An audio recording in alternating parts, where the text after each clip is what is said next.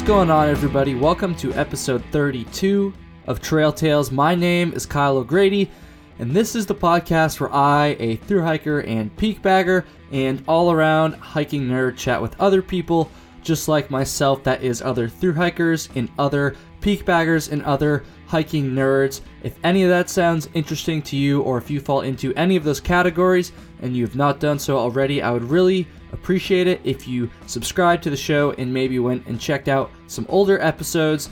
If you're a regular listener, welcome back, and I appreciate that very much. This week's episode was so, so much fun.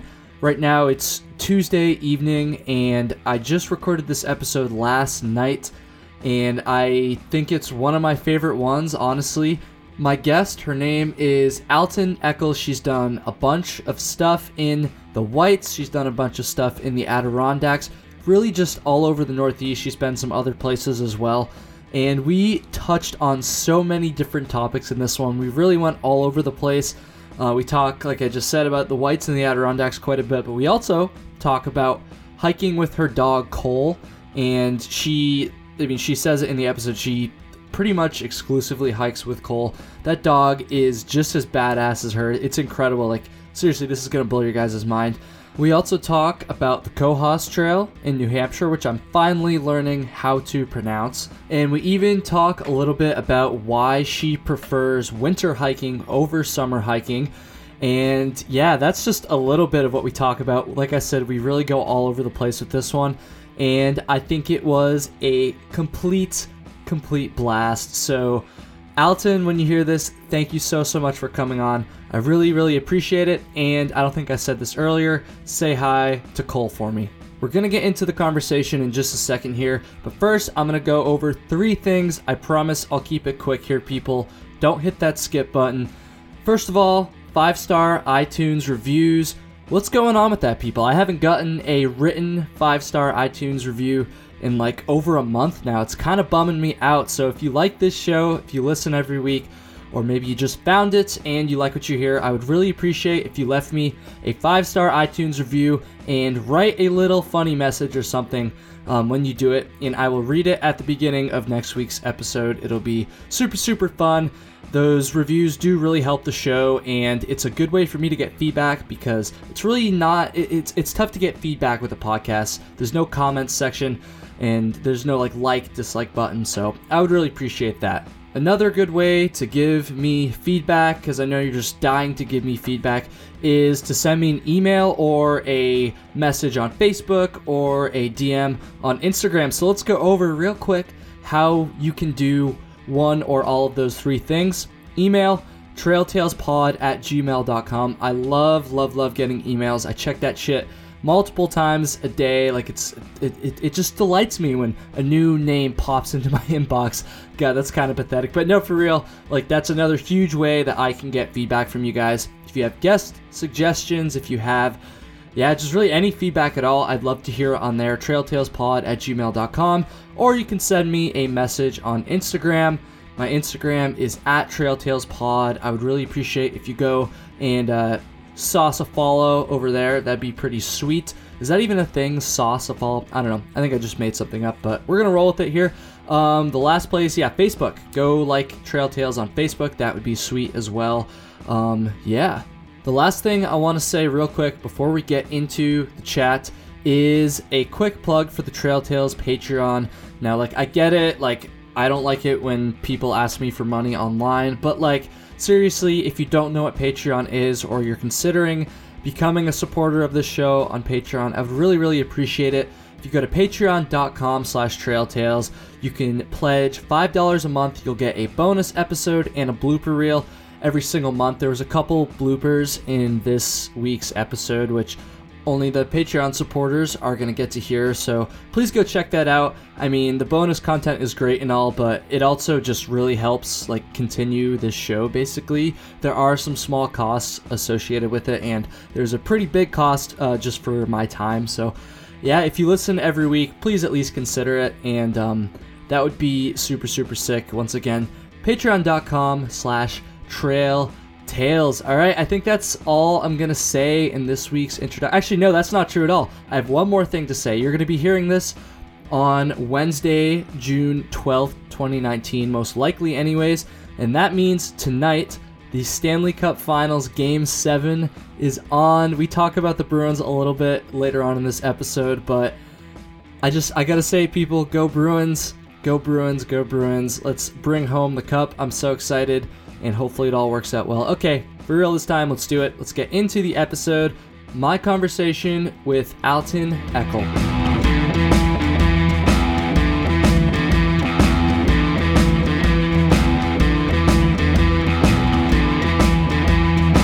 Five seconds is up. Here we go.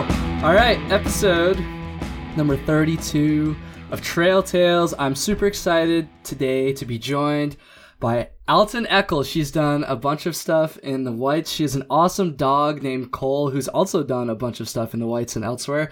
And I am so excited to talk about it. Alton, how are you doing today?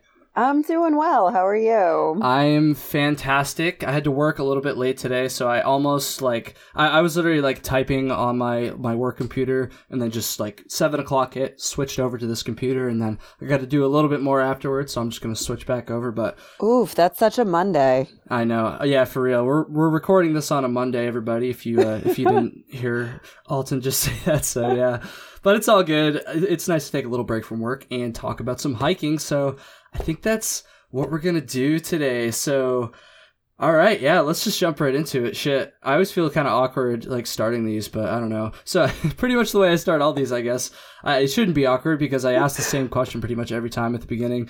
Is yeah, Alton, why don't you just talk a little bit about like what you've done as far as hiking goes, and you know after that we'll kind of get into you know how you like first got into hiking and your history behind that. But l- let's just start by getting your. I know I know you you don't like it. You don't like to answer this as we talked about earlier, but let's let's say your hiking resume quote. You know you know that kind of question.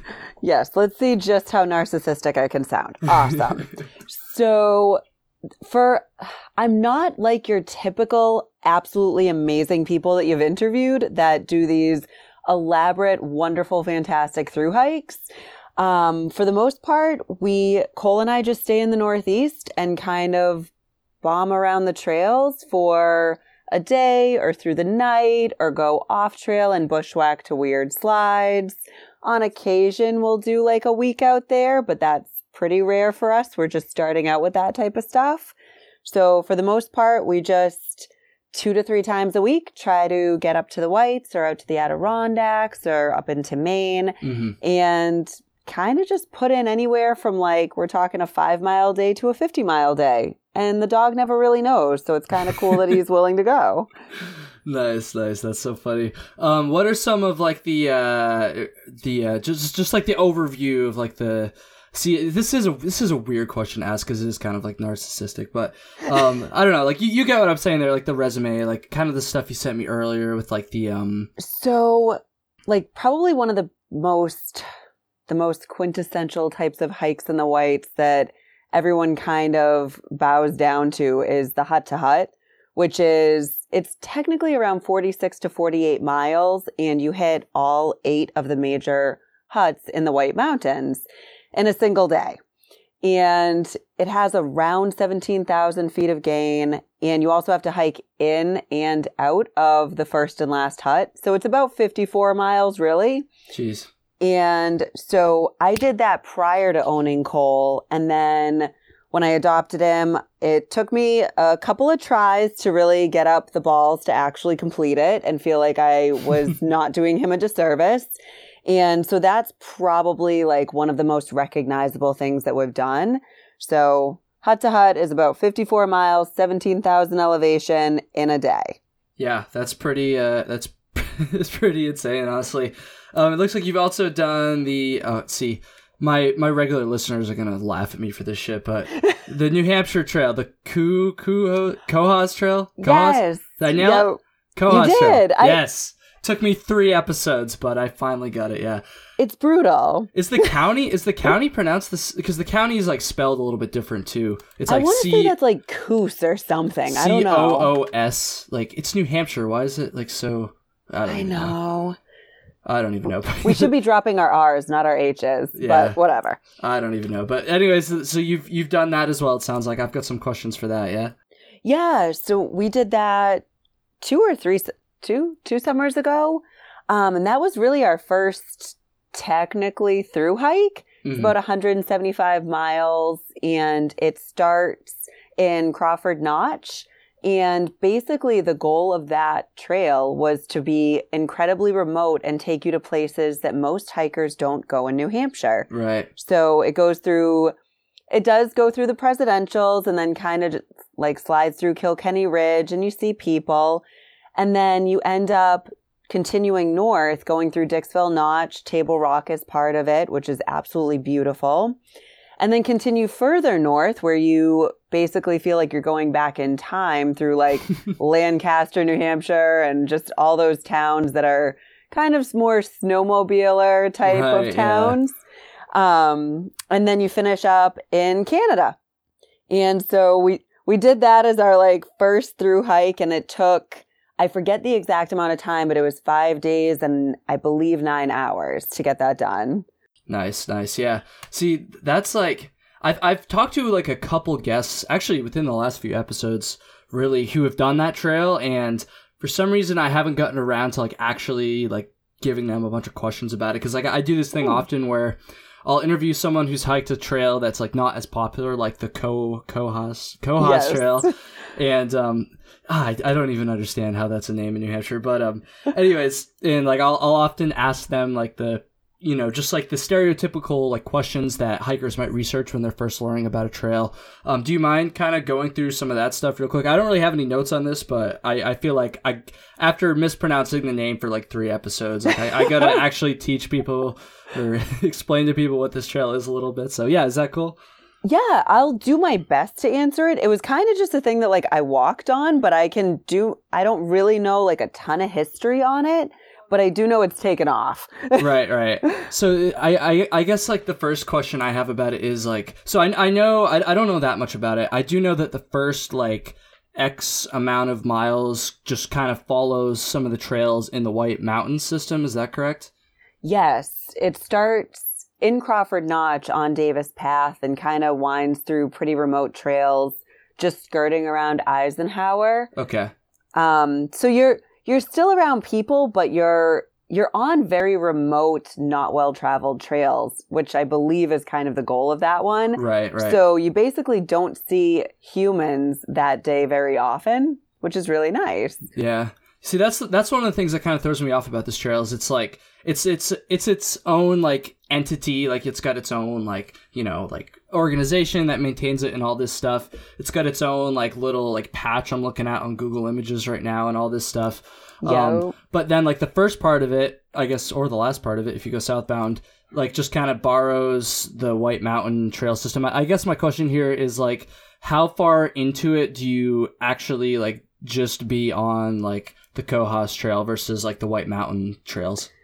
That pretty much takes over. Once you're through the Kilkenny Ridge, you're pretty much following the Cohos Trail at that point. Okay, okay, and um, I guess, I mean, obviously, if you're not hiking through the whites anymore, there's got to be like some change of scenery. Can you just like talk a little bit about like how the trail might have changed after you got through there? It becomes much more gentle. So you pretty much are on more rollers for hills versus really rugged terrain once you get, I would say, probably like 10 to 20 miles north of Cabot. It turns into much faster stuff Okay. that you can move through. But again, it's really, it's just remote. Like you feel like you're in the middle of nowhere. You're crossing through a lot of like snowmobile trails that are really overgrown. Um, there are a couple of road walks. It's just, it has a very snowmobile vibe to it. that is pretty popular up in northern New Hampshire. I remember when I was in uh I've driven through like Gorham, New Hampshire during the winter a couple times and I mean I know that's still a little bit south. That's, you know, more in the Whites area still, but yeah, there's like literally snowmobiles just like going down like the sidewalk and shit. Like that's huge up Definitely. there. That's huge up there. Yeah, there were like a lot of four wheelers were going by and stuff. So that it's great. You get a lot of dirt kicked up on you. it's awesome. But um, lots of like wildflowers, just really, really pretty and it again it changes from that rugged white mountain feel after the first I really don't know the mileage, but probably 10 to 20 north of like north of Cabot. It Gotcha. really just starts to shift and you're on a lot of they almost feel like roads compared to your typical white mountain type of hiking. You talk about the snowmobile trails and you know the ATV paths and that stuff. Is it see honestly I hiked a trail a couple weeks ago down in South Carolina called the Foothills Trail and like a good like at least 25% of that trail was on like legitimate like logging roads like you know these wide paths I mean you know what a freaking logging road is obviously you're a hiker. And so I guess I'm I'm, I'm just kind of thinking back to that and I'm wondering you know when you talk about these snowmobile trails and these ATV trails is the Cohos Trail actually is it actually following those trails or is it just kind of like intersecting them and, and skirting over them? So it's a combination. Like you could be on those for two or three miles and then go kind of back into single track into the woods and then kind of pop out and cross them again. But there's a decent amount of time that you're pretty much on those types of either logging roads or it's like a pretty wide path. Um, the other thing I did forget to mention is because it's so remote up there, tons of moose.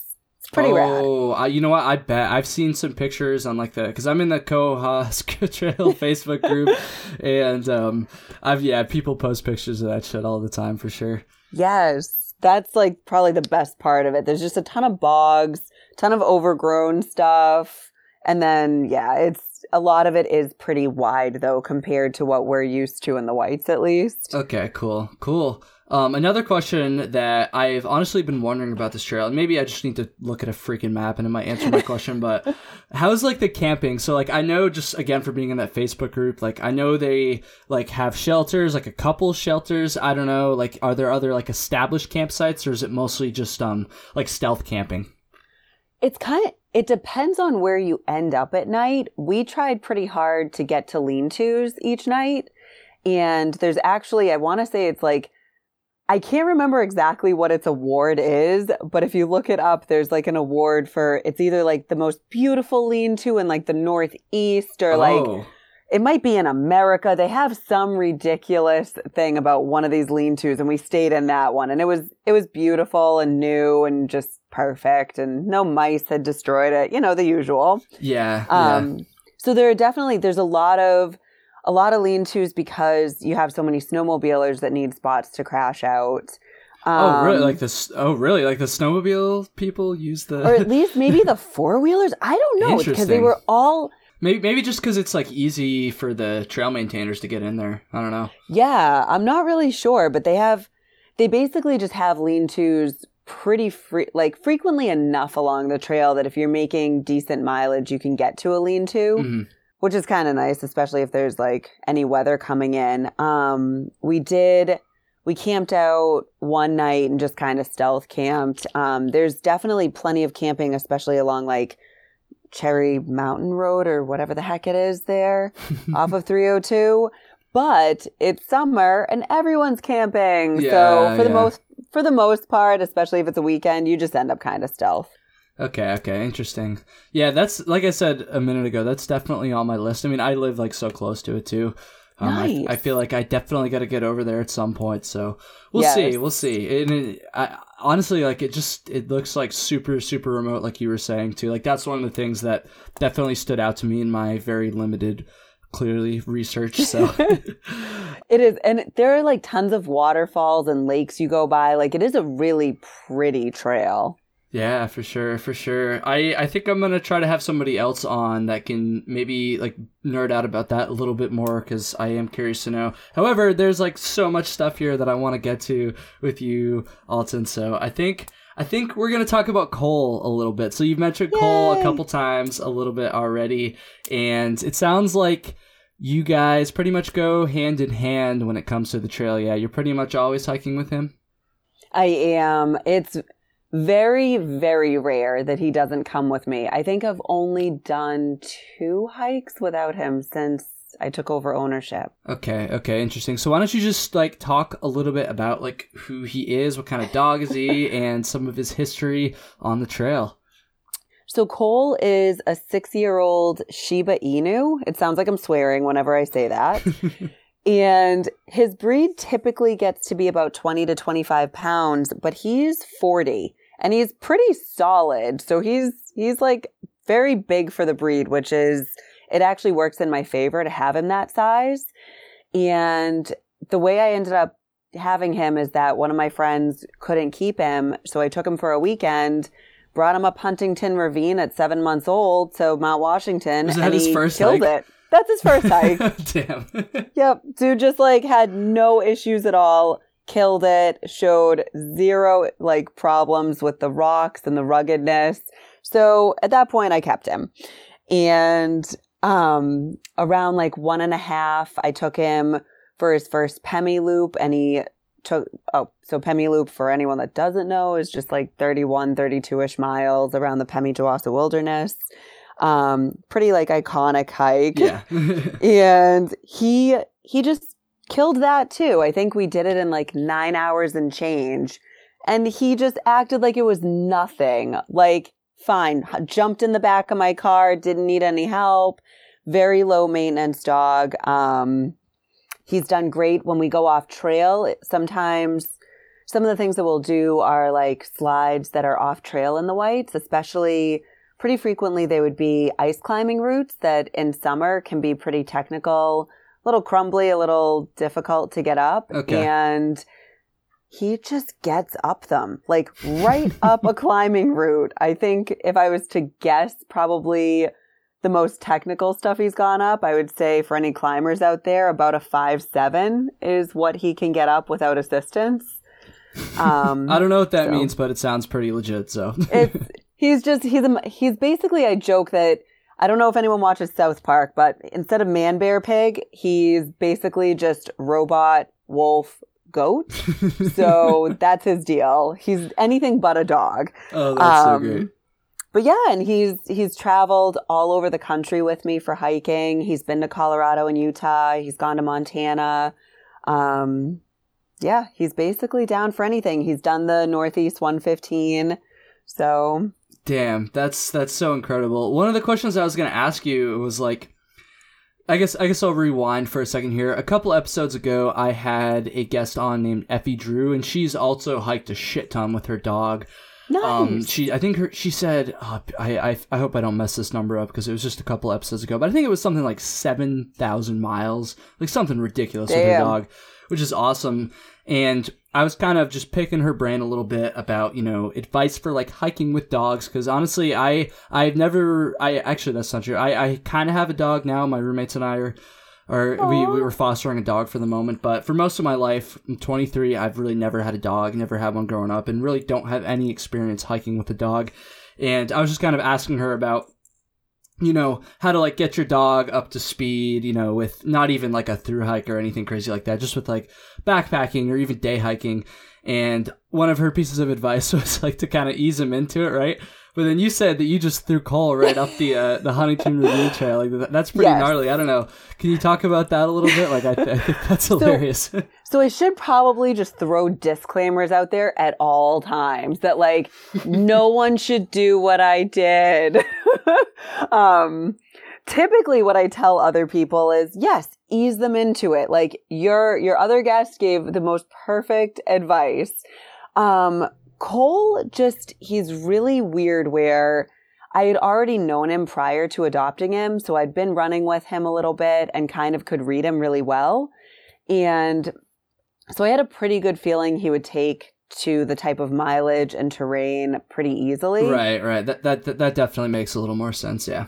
Yeah, but he, I would say more than anything, it really just, it doesn't even necessarily depend on the breed or the training or the amount of time. There really isn't, even like with a hiker, there isn't this perfect little recipe of, well, do this hike and this hike and this hike and you'll be ready for something big.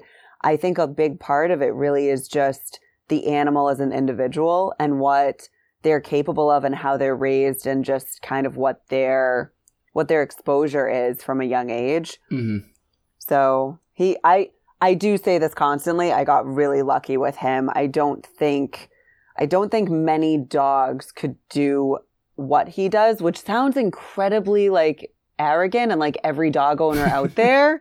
Um, but he'll he'll stay awake for 24 hours doing these crazy hikes Damn. and most dogs would like lay down and be like nah dude i'm, I'm going done, to yeah. sleep so definitely got lucky and then the next day he'll wake up and be like we doing it again what's up That's so incredible. You you might have said this a second ago, so I apologize. Um, how old is he? He's six Six. Okay, so you know, again, I don't know a ton about dogs, but that, that's probably what like. Mm, oh man, I might make a fool of myself here. Is that like middle age ish for a dog? It it is. It's funny. So the reason we're finishing up the grid is because around six, some dogs can start to get like they can start to need to taper down on their miles. hmm Some dogs keep going pretty like decent mileage days until they're 10 or 11.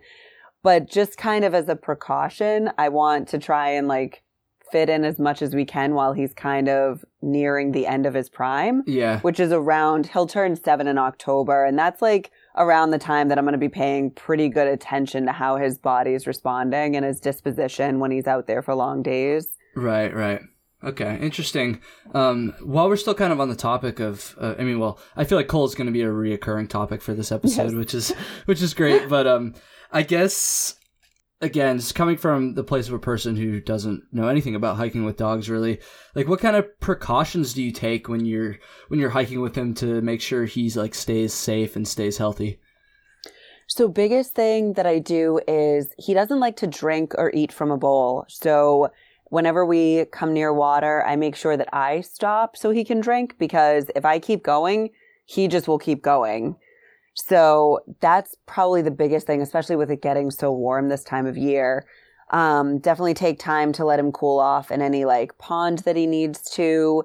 And then the other big thing that I watch for with him is his disposition it it's really it's only happened a couple of times but if his actual demeanor and personality starts to change that's when i know something's up hmm um he doesn't he's not very demonstrative he doesn't show a lot of emotion in his face like a lot of dogs like they smile and they look excited and he's pretty stoic I was gonna say, like, I've seen the pictures, and it does look like he's just kind of like cool, calm, and collected. You know? Yeah. he's a robot. Like there's typically no response. So if if we're seeing other dogs and he seems a little weirded out and like freaked out, then I know he's probably really tired.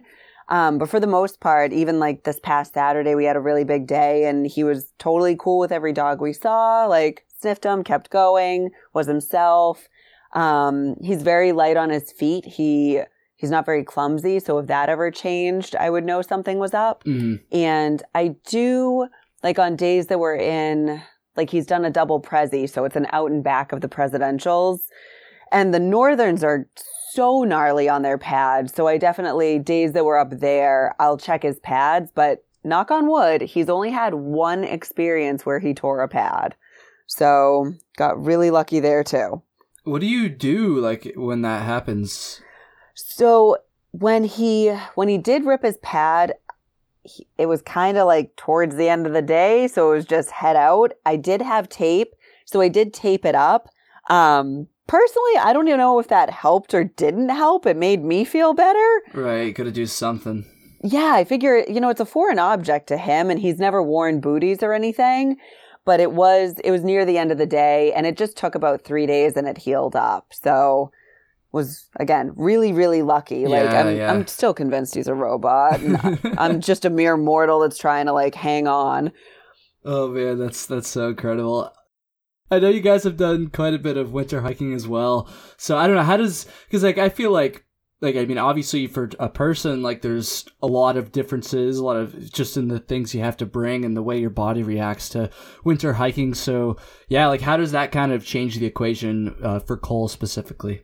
Okay, so it changes it for me drastically, and for him barely. It's Really? insane. Really? Um, again, he never wears booties. His paws are always fine. Even we went out on a day that was like negative 40 wind chill, I want to say. It may have actually even been lower than that. It, we started in the car. My car read negative 12 at the, in the parking lot. Damn. And as long as we keep moving, he is absolutely fine. Like no booties. I do put jackets on him. I will fully admit the major he has a closet. He has a straight up closet with hangers. Um, so the jackets are more for show, but on days like that, I do think that they help. But Doesn't he hurt, just yeah. yeah, exactly. And um in the winter like he eats pretty much the same types of food and then for water, he barely ever will drink from a bowl again, which drives me freaking insane cuz I'm like you're going to die. But he loves to eat snow and it works for him cuz he's even hydrated, yeah. it really does. And I mean, he's put up, he did a 50 mile day, single day in the Adirondacks in winter. And Jesus. dude was fine. Like, he had pep in his step at the end. So I don't know how he does it. Really cold days, he doesn't show any concern. He doesn't try to go back to the car. There's no problem. So I do say, oh, I will say, you know how they send the canaries in to like determine if what is it like if a coal mine has an issue? Am, am I accurate in that? I have no idea. Coal mining is not my coal mining is not my expertise. it's not mine either. I'm pretty sure they send some type of bird in to know if there's like it's like to know if there's carbon something. Oh, I Oh, don't okay, know okay. to know if people can't breathe. Sure, sure. basically. So my joke is that we know if Cole lets out this little chirp three times, it's too cold to hike. It's Oh. only happened once, but he let out this like really weird little screech, and I was like, "All right, it's too cold." Damn, damn, damn. Yep. Well, when what ended up uh, happening then? It. We just turned back. We Oh, didn't okay. go to the summit, and that was two winters ago when we had what I refer to as the tundra. We had like two weeks of just negative temps. So I didn't blame him. I didn't Yeah. really like it either. I, yeah, I was gonna say you, you probably weren't too upset about that either, huh? No. That's too funny. That's too funny. Um, I guess yeah. What like what other just like general advice would you have for somebody who maybe wants to? I, this is another question I asked Effie.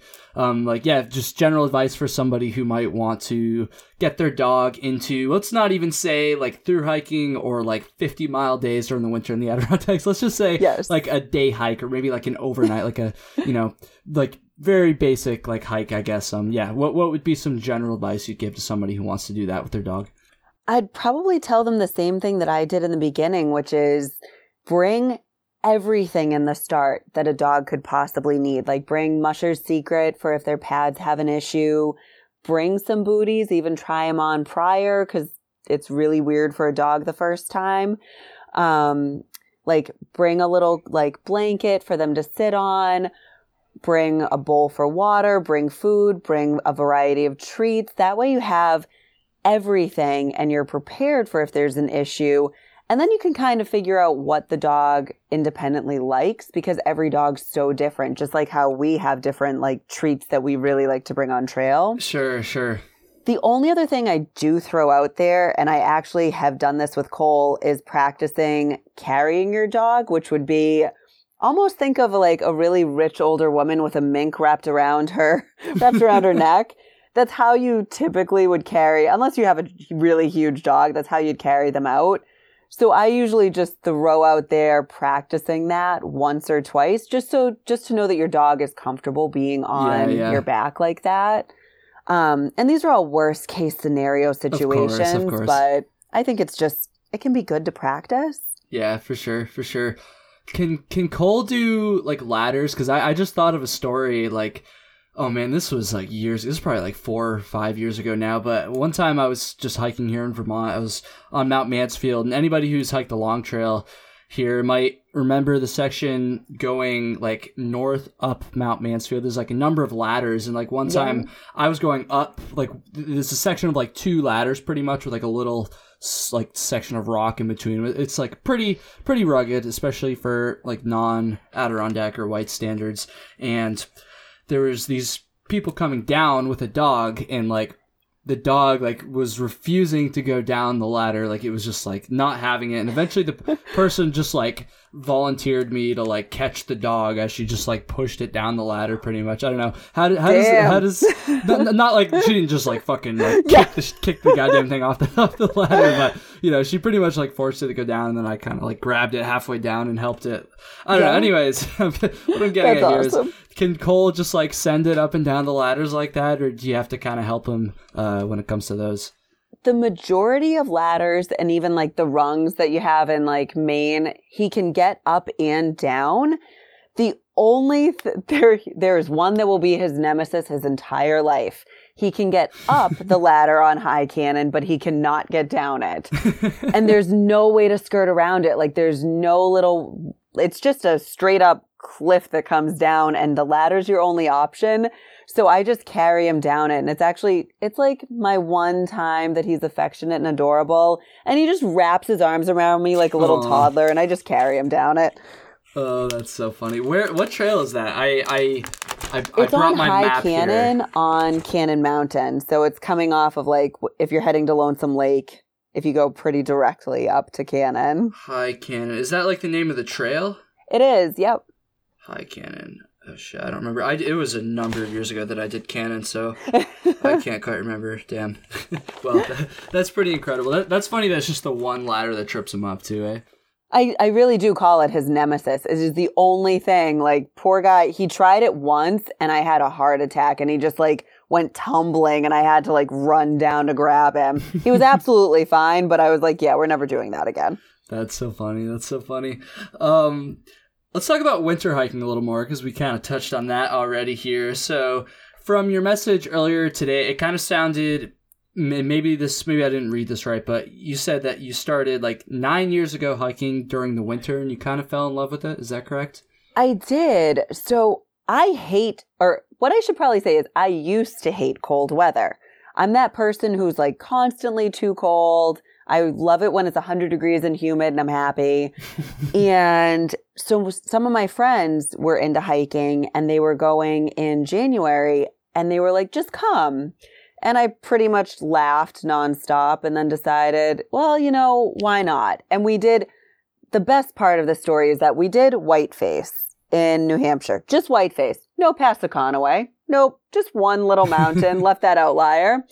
Um, but it, I loved it. It turned out you can be out there in negative temps and still be so warm. It's just this, you feel like you're battling the elements. All of your primal pieces come out. Like winter is now my absolute favorite season. Really? So I that was I went once and was completely hooked and basically that was when hiking became my primary favorite thing to do outdoors. Interesting, interesting. See, I, I just that's so incredible because I've had a couple guests on recently that do the winter hiking thing, and and my regular listeners will know that I really don't honestly. Like I've done a couple, like I've done um mostly just the uh, the four thousand footers around here, like Camel's Hump and Mount Mansfield. I've done those in the winter. I did Nice. Phelps Phelps in the winter, and then I did Cabot. Yeah, it was Cabot, and, and those are pretty much the only like significant mountains that I've done during the winter. And honestly, like maybe maybe I need to go out and do some more because I, I really haven't done any winter peaks in a couple of years. But I don't know, like I'm just.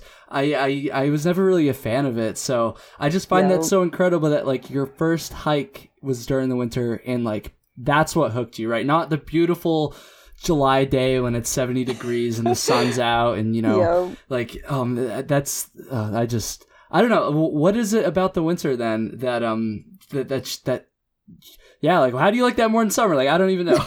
I don't get it. I don't get it. Well, part of it is I like hiking to avoid humans, like most of us do. So, um, in winter, you have a lot less people. In summer, on the weekends, the Franconia Loop is really frightening Oh, for yeah. someone like me. oh yeah So in winter, there's just there's a lot less people. Especially nine years ago, it was a very small community that was out in the whites in winter. You basically knew when you passed someone, you knew who they were. It was Yeah. really interesting.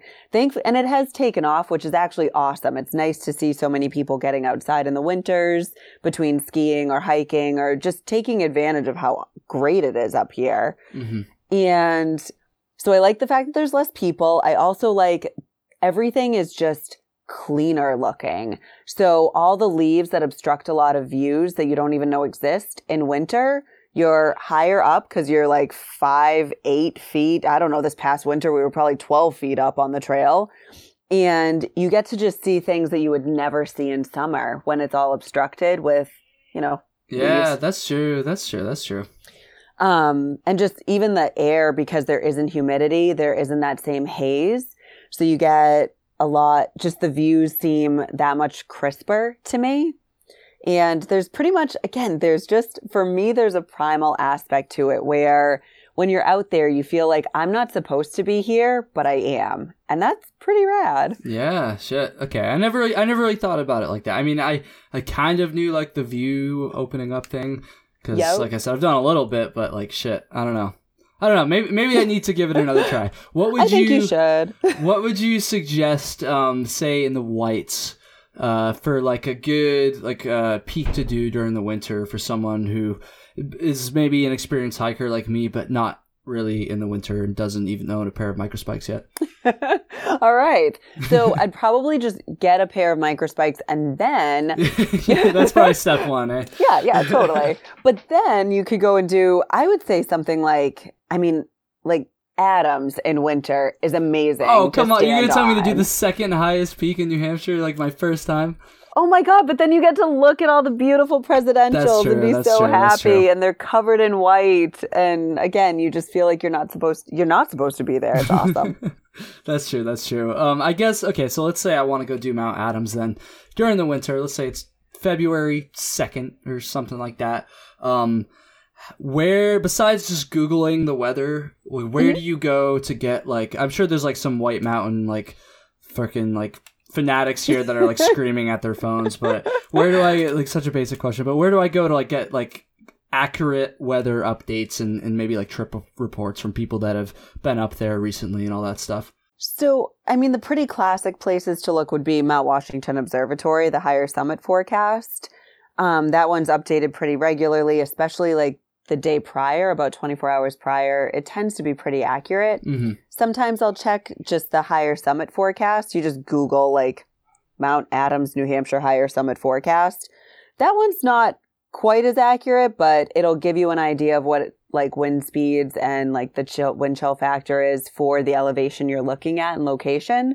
And then for trail conditions, that part is probably the biggest in winter because I really hate to bring snowshoes for zero reason. And anyone from the Adirondacks, I'm so sorry. um, so New England trail conditions is great, and I appreciate everyone that puts up trip reports because I am not one of them because I'm really lazy. um, I don't have Facebook, but I know in the forums people are pretty good at answering those questions, posting about their hikes. That's kind of taken over a lot of the things. Like View from the Top used to be popular, and I think I think New England trail conditions and Facebook kind of took over for that. okay, interesting. Interesting, yeah. Or you can do what I do and just ask your friends that are hiking every other day. yeah, I guess that's a that's a pretty good resource you got to tap into as well. Yeah.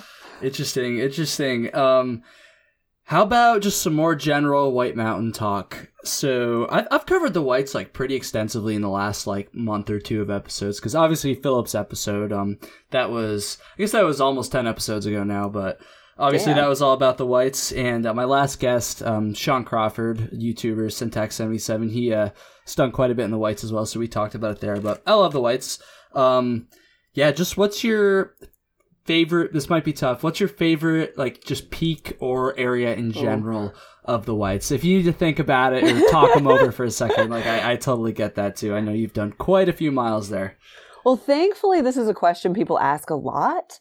So, my my answer typically, if I had like, if you put a gun to my head, which would be so mean and made me answer it, I would say Mount Liberty.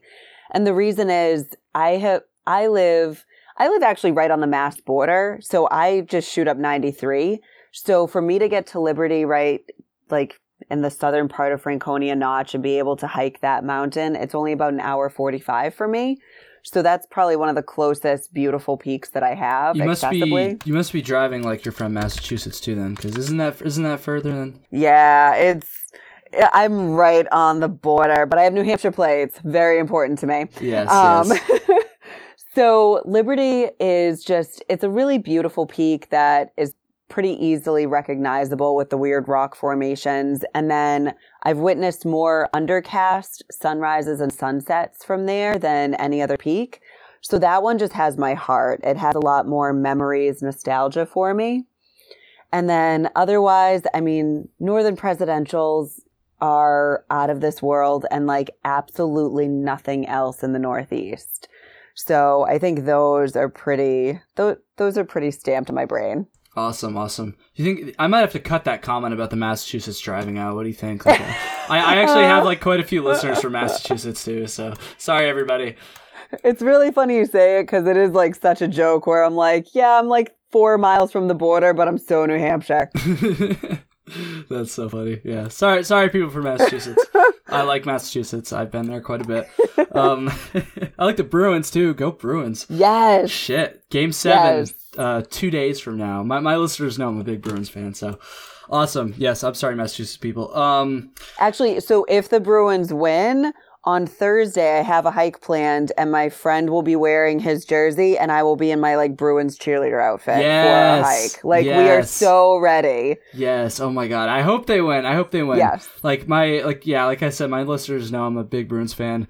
I've, I've mentioned it a couple times, but like shit. Like I've watched like almost. I literally I so I got back from my my through hike on October first and 2018, and the Bruins' first game was on October 3rd. So like. This has consumed my post like through hike life. Like I've seen like pretty much. I think I've missed like two games, and like the fact that they're maybe about to hopefully win the Stanley Cup is pretty incredible. So yeah, go Bruins. It'd be so amazing. Yes. It would be. It would be. I'll spare my listeners any more hockey talk for now. they're they're definitely going to hear it if the Bruins win, and if they lose, they're probably not going to ever hear about it again. At least till, till next next fall. So, anyways, okay. Um. So this this question about the Whites, it it might be the same. It might be the same answer, but it is a little bit of a different question. There's a there's a slight distinction here. So you talked about your favorite like peak, your favorite area in the Whites. How about what you would consider the most underrated part of the Whites? So that for me would be the Wildcat Carter Moriah range. Really, even though the AT goes over there, and I feel like all the four thousand footers are there and all that stuff. So are we talking? uh, Okay, maybe I need a clarification. This might be my bad. Um, I was thinking underrated in terms of actually is a lot more challenging than people give it credit for. Did you mean underrated in the sense of like is absolutely beautiful but not a lot of people get to? You know, I didn't really mean anything. so yeah, okay, that, that makes a lot. More. I'm glad. I'm glad you said that. So let's let's go with let's go with both. Why don't we do both? Shit. All right, All right. cool. So so I'll let you elaborate a little bit more on the difficulty thing. It's actually funny that you said the Wildcat uh be, that that area there because I I kind of asked a similar question to my last guest, um Sean Crawford. And I, I can't remember exactly. I think I said maybe what like what the most difficult one was, and he said like the same thing pretty much. And I would agree. I I I haven't Yes. hiked there as extensively as you have, but I mean I I did the AT through there obviously on my through hike, and then I've done just you know one round of all the four thousand footers, and I would definitely agree. Like that shit is is pretty gnarly. Yes, yes. Um, yeah, it just, I mean, I don't even know how you guys doing the AT handle it. Like, I would be such a wreck. Did you slack pack it? Did you No. Like, no, I- dude, I- amazing. let's see. I, I I stayed in Gorham and then I went from Pinkham Notch to Imp, and then I went back into Gorham the next day. But you know, Wow. one one of my buddies did that. Um, you know, just like straight up through though with his pack and everything. Like just did the whole range at once. Which I don't know why he brought his pack then if he was going back to the same town, but I don't know. sorry, sorry, Indy. love it. Love it. Yeah, it's just, it's, it's one of those that like, it's like 18 and change if you do like all those peaks in there, like following the AT. And it's just one of those really weird ones that if you look at the stats, you're like, oh, sweet, that'll be like a cool day. And then you get out there and it just becomes a time warp. It's like, yeah. they're just, they're very dramatic in a sneaky way. Yeah, they are. They are. And I said this, uh, I think I said this last episode too, but that section, if you're going, you know, north on the AT from Pinkham Notch, yeah, Pinkham Mhm. Notch, um, is like from, yeah, from Pinkham Notch up to the top of whatever the first Wildcat is. I can't remember the freaking. I call them Wildcat Z. There's so many goddamn letters. I don't even Yes. remember. But whatever the first one there is going north, that is the steepest section of the entire AT, which definitely is a thing because that that shit's pretty crazy. I was glad I, I had done it before, like you know, so I went up on my through hike. I kind of like knew what to expect, but it was also better going up it for sure than it was going down it like I did the first time. So Yeah, I can imagine. The nice part, at least, is you get those awesome views really quick. yeah, so, like, yeah. all of your effort is rewarded. But yeah, it's it's a slap in the face. I think if I was peak bagging it again, I'd probably just. I don't know. I, I don't think there's any rules against this. Like, can you just go up the ski trails? Totally. Yes. Okay, yeah, I'd probably do that. Yeah. That's only because I've done it twice, though. If you haven't done it, people, you you got to do it at least once for sure. Yes. go exactly. through go through the misery that we've gone through. It's your initiation. That's the deal. for sure, for sure. Okay, how about underrated as far as like maybe just like a, an, uh, I don't even want to say beautiful because it doesn't have to just be like a scenic like thing. Like just most underrated as far as I don't know, like the good vibe or something like that. You you get what I'm going for Hmm. there? I I do, and that's well probably one of like my happiest places that is underrated, not really known well. It is strangely enough, it's right off the AT, but Whitewall, which is that really visible line from Z Cliff when you look out. Oh man, I'm trying to think. Uh, yeah, I don't- I don't even know what I've never even heard of that honestly. hence, hence the underrated. This is this It- is sweet. It definitely is. It's a really cool, active live slide. And so you just go up these, you basically rock surf, going up these boulders that are moving on a pretty straight chute and then climb up to some ledges and end up getting one of the most unique views of Carrigain Notch, which is a really dramatic notch to look at. If you look at Carrigain from that view, you're like, oh yeah, Carrigain's kind of a beast.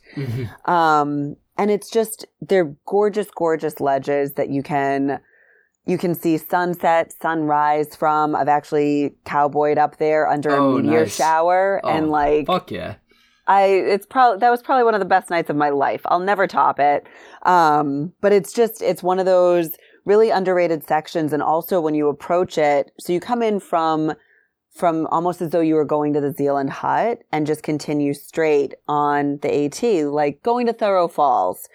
And that section, even just before you start bushwhacking to go up the slide, it reminds me very much about West. It's one of the few places out here where you just, all of a sudden, you come out of the woods and it's just open and actually pretty easy footing that's just mostly dirt and flat and chill with these dramatic views. And it just has a very unique feel to it. So even just that section, like if someone doesn't even want to do the white wall craziness that it is, just to even go through that section of trail is amazing, which I'm pretty sure, I swear it's the AT. Yeah, no, it is. Okay, so I, I, I kind of pulled up the map there while you were talking, and I absolutely 100% remember this section now that you, that you Nice. say it. So, obviously, like you said, the AT just kind of like cuts through it, doesn't actually go up the, the wall or whatever, or, or, Yeah. or goes at the bottom of it or whatever it is. But I 100% remember that shit because I had hiked like most of the trails around there before when I was doing my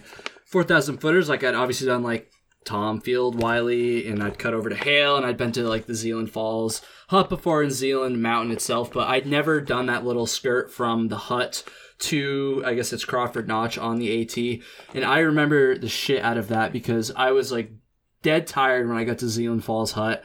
And we still had probably what like eight or nine, ten, whatever it is, miles to go to the notch. I don't remember the exact number. And I was just, I was kind of dreading it. I was kind of not in like a super great mood.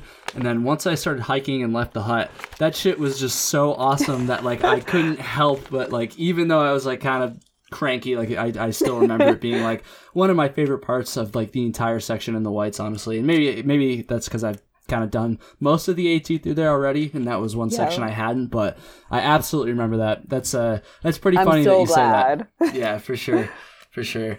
Uh, that section is awesome. I, I definitely want to make it back there. I kind of want to ask you more about these like slides. So like the slides are a huge thing in the Adirondacks too. Obviously, um, you know, I, obviously they exist in the whites. I, I feel like maybe not quite as much, or at least they don't get as much um people don't talk about them as much in the whites, maybe because they're like I said, they are pretty huge in the Adirondacks. But um, I don't know, like shit. Like, how did you? Do you just like bushwhack them pretty much? just like go off them or go off the trail and like just hike up the slides? Like, damn. You do it.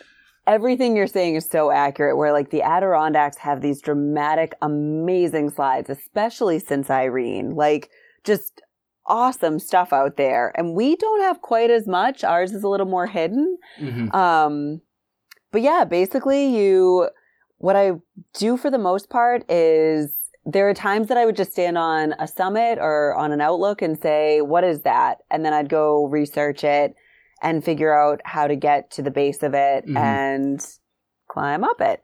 Um, some of them do have to do with like the hundred highest list, I believe, which is not one I'm actively working on, but I think like I've done like the Lowell slide, which I know Lowell's on that list, or I'm pretty sure.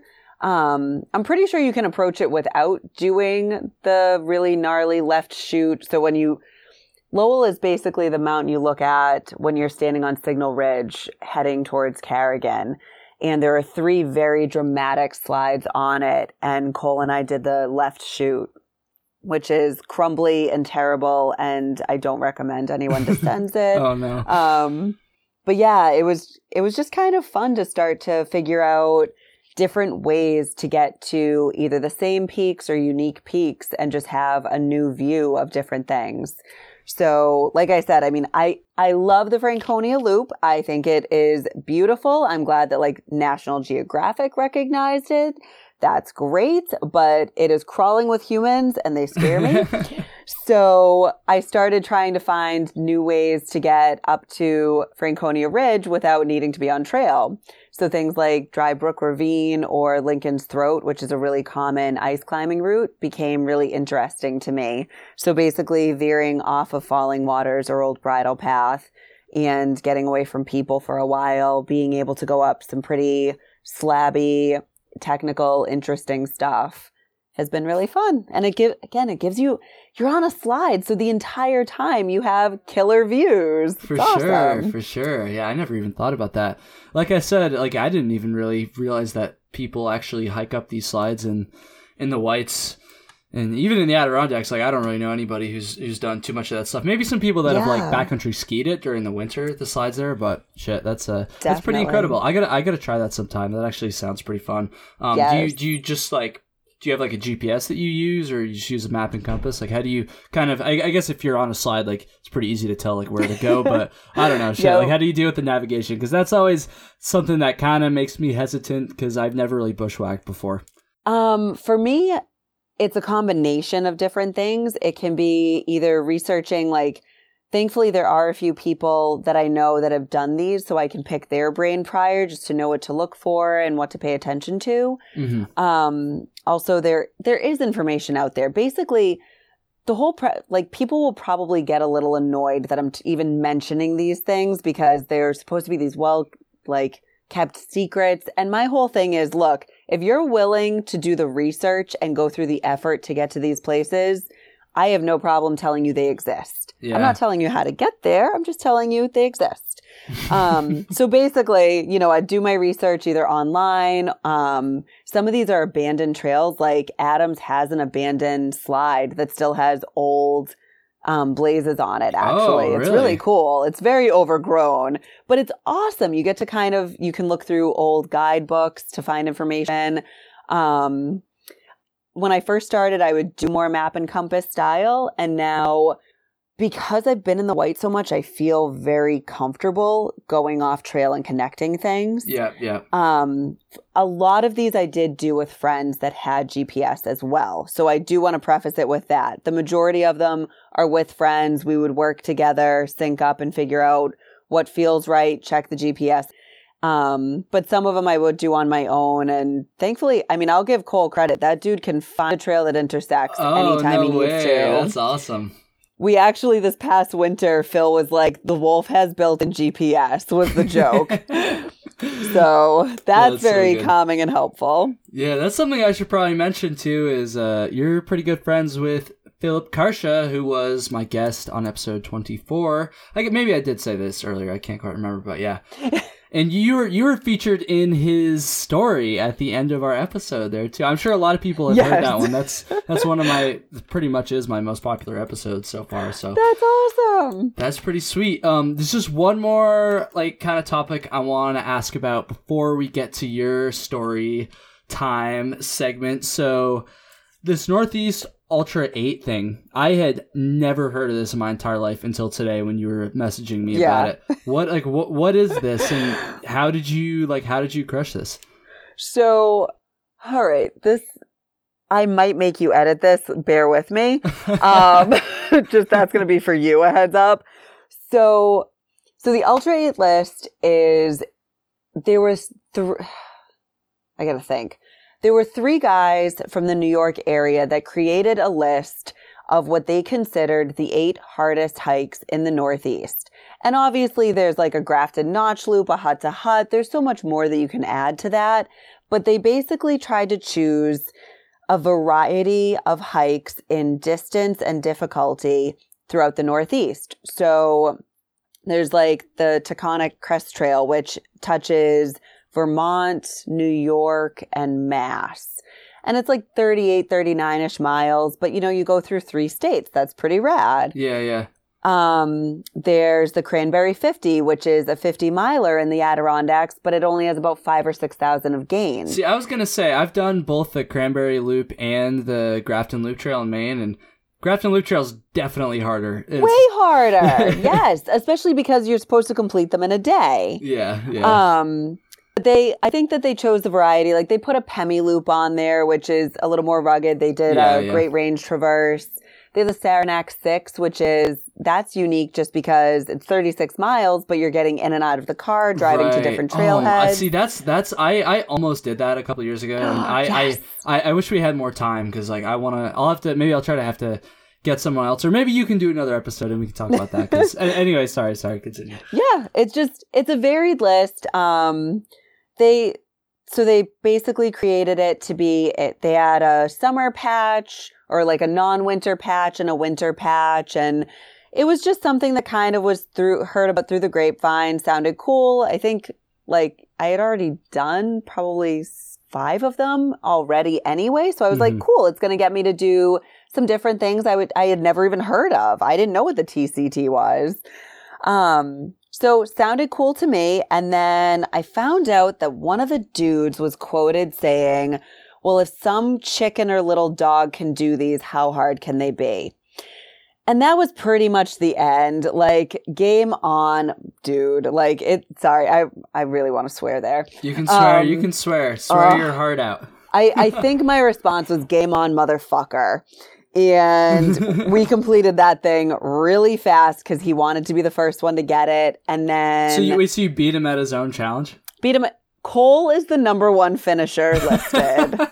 a dog that weighs 40 pounds beat the dude. nice, nice. Um, and then also they do have the winter patch, which I will throw out there again. Like I don't want to sound like some arrogant freak, but um, so the Mahoosuc Traverse in winter had never been completed in a single day, at least on record, um, until I want to say it was four winters ago when myself and six friends went and Cole went and did it.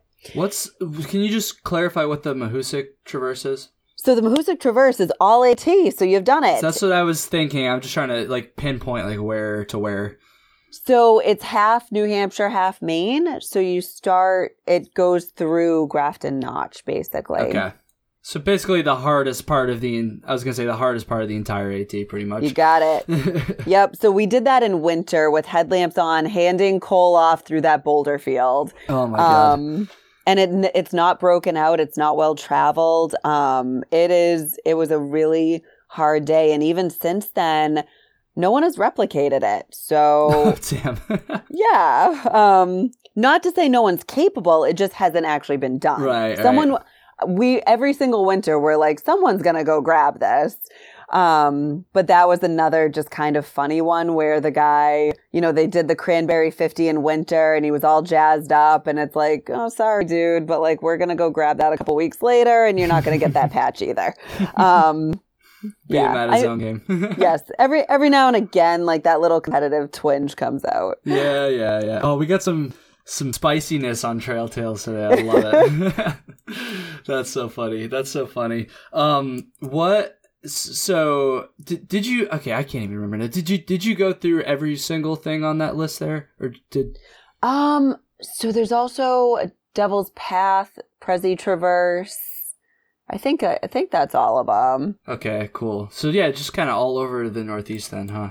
They really, and I will get, I will say this for the list. It is very, it's really varied. So I really, it's actually funny. I mean, I ran the Boston Marathon just so people would stop asking if I've ever done the marathon. like part of the reason I did all eight was just so people would stop asking if I'd done them. So I would just recommend, even if people don't care about lists, they're actually eight really varied, unique, fun types of hikes. Yeah, yeah. Um, so they're worth doing the same way that I think like the Northeast 115 is worth doing. Even some of those peaks kind of suck, but you know what? You got to go to like the no view, walk through a bog peaks to appreciate the other ones. So For sure, for sure. I'm hoping I'm I'm I'm done with the no view ones. I've got like I don't I think it's either like hundred or hundred and one of the one fifteen, and all like Nice. the all like the bushwhack or not bushwhacks, all the herd paths and the Adirondacks are all done pretty much. And I, got to go grab the Catskills ones too, and, and those look pretty tame. So I'm hoping I'm I'm almost there. yes, you're so close. Awesome. Awesome. So I think we're going to start to wrap this up a little bit. Now, I am on a streak of forgetting to remind my guests about like the whole story time thing at the end of the episode. But I know you listened to Philip's episode, so I'm hoping you I'm hoping you remember. At the end of these episodes I always like to ask my guests to just share like a story, like any story from um or not not just any story their their favorite story from any of their hikes. That's what i was going for there. And i know you've done a shit ton of stuff so if you need to take a second to think about it no worries at all. I, I feel like people either like immediately know the story they're gonna tell or they like just like have to just pick or like a random one because they have so many that they can't even you know make a decision so i don't know um when you're ready I'd love to hear just whatever that like go to story if you're at like a campfire or bar or something and someone asks you whatever your best story is. Yeah, I'd, I'd love to hear that.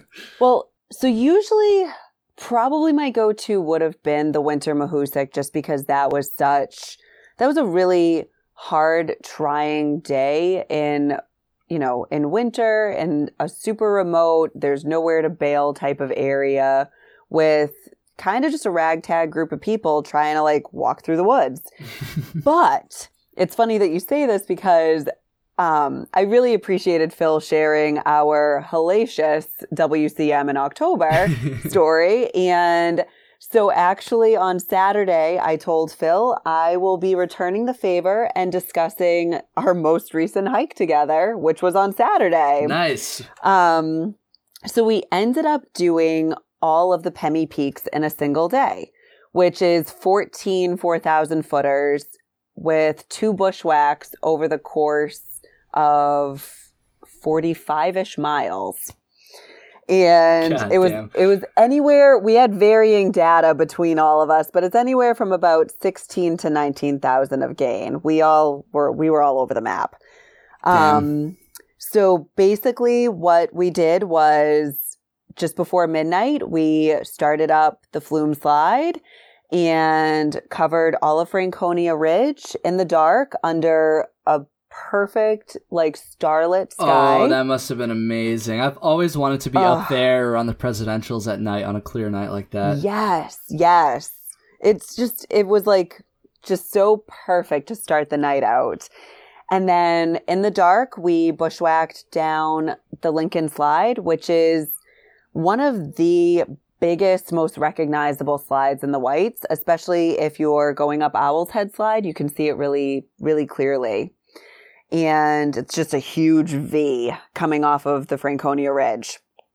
So we bushwhacked down that slide, went up Owl's Head Slide, then bushwhacked down Owl's Head on kind of like north off of the summit, went up to Garfield, like through 13 Falls, up to Garfield, kind of as a spur, came back down over to Galehead as the spur, up to South Twin, went out to North Twin Oh, as a spur, came back, um, took the Twinway over to the Bonds, grabbed West Bond, Bond, and Bondcliff, and then flipped around, went to Zealand, hit that hut like nobody's business because we were all really hungry and thirsty. I can imagine. Um, saw the sun setting from Zeacliff at that point. The lighting was gorgeous, and then headed up to Hale and out. And that was an amazing day because it was one of those things that Phil and I had always thrown out there, really wanted to do. We only know of one other person that has completed that in a single day, and it's Sue Johnson, who is an absolute beast of a woman and so awe-inspiring that I, I never even thought it could be done.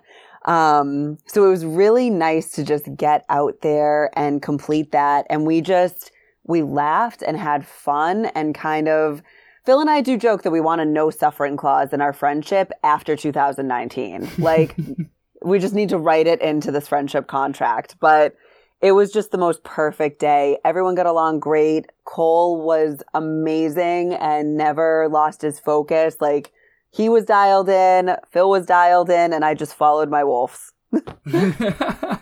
That's awesome. That's so incredible. Like, I can't even imagine. Like, even just doing like the normal like Pemi loop in a day, like that blows my mind that people can do that. I did, I did it in like two and a half days way back when. So So you got to enjoy it, is what you're saying. actually, no, I didn't because it was fucking raining the whole time. But in Ah. theory, in theory, I'm I'm gonna go back and I I'm gonna go back and do it for sure because that Definitely. such an epic hike for sure. And I, I guess I did half of it or a little bit less than half of it on my through hike again. But yeah.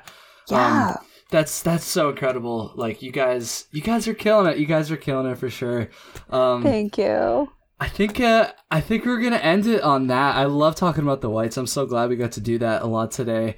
Um, Sweet. Yeah, just let me thank you one more time for ta- for one more time for taking the time. Yeah, thank you for uh, having me. This Of is course, awesome. of course, and we're gonna have to do another one. You know, once uh, you and Cole kind of finish up in August, um, I'd love to have you guys back on and maybe talk a little bit more about the uh, Cranberry 50 and the Saranac Lake Sixer. Because, like I said, I've done the 15. That's one of the, the last hikes that I've done that I really haven't talked about very much on this podcast. So That's awesome that you've done it because not a lot of people really know about it. So that's it's That's definitely a hidden gem of the Adirondacks for sure. It gets it gets overshadowed like every other part of the Adirondacks by the high peaks. So yeah, that's an awesome hike for sure.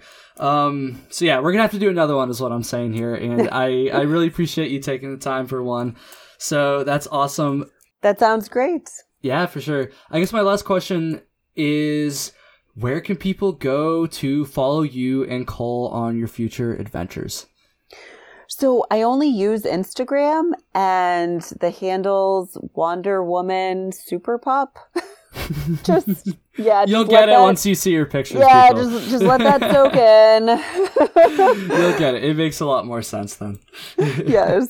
If you like dogs and you like dog pictures, you're gonna love her Instagram. It's awesome. I found it way before I even started this podcast and talked to Philip and all that stuff. So, uh, yeah, Nice. hell yeah. I think we're gonna wrap it up.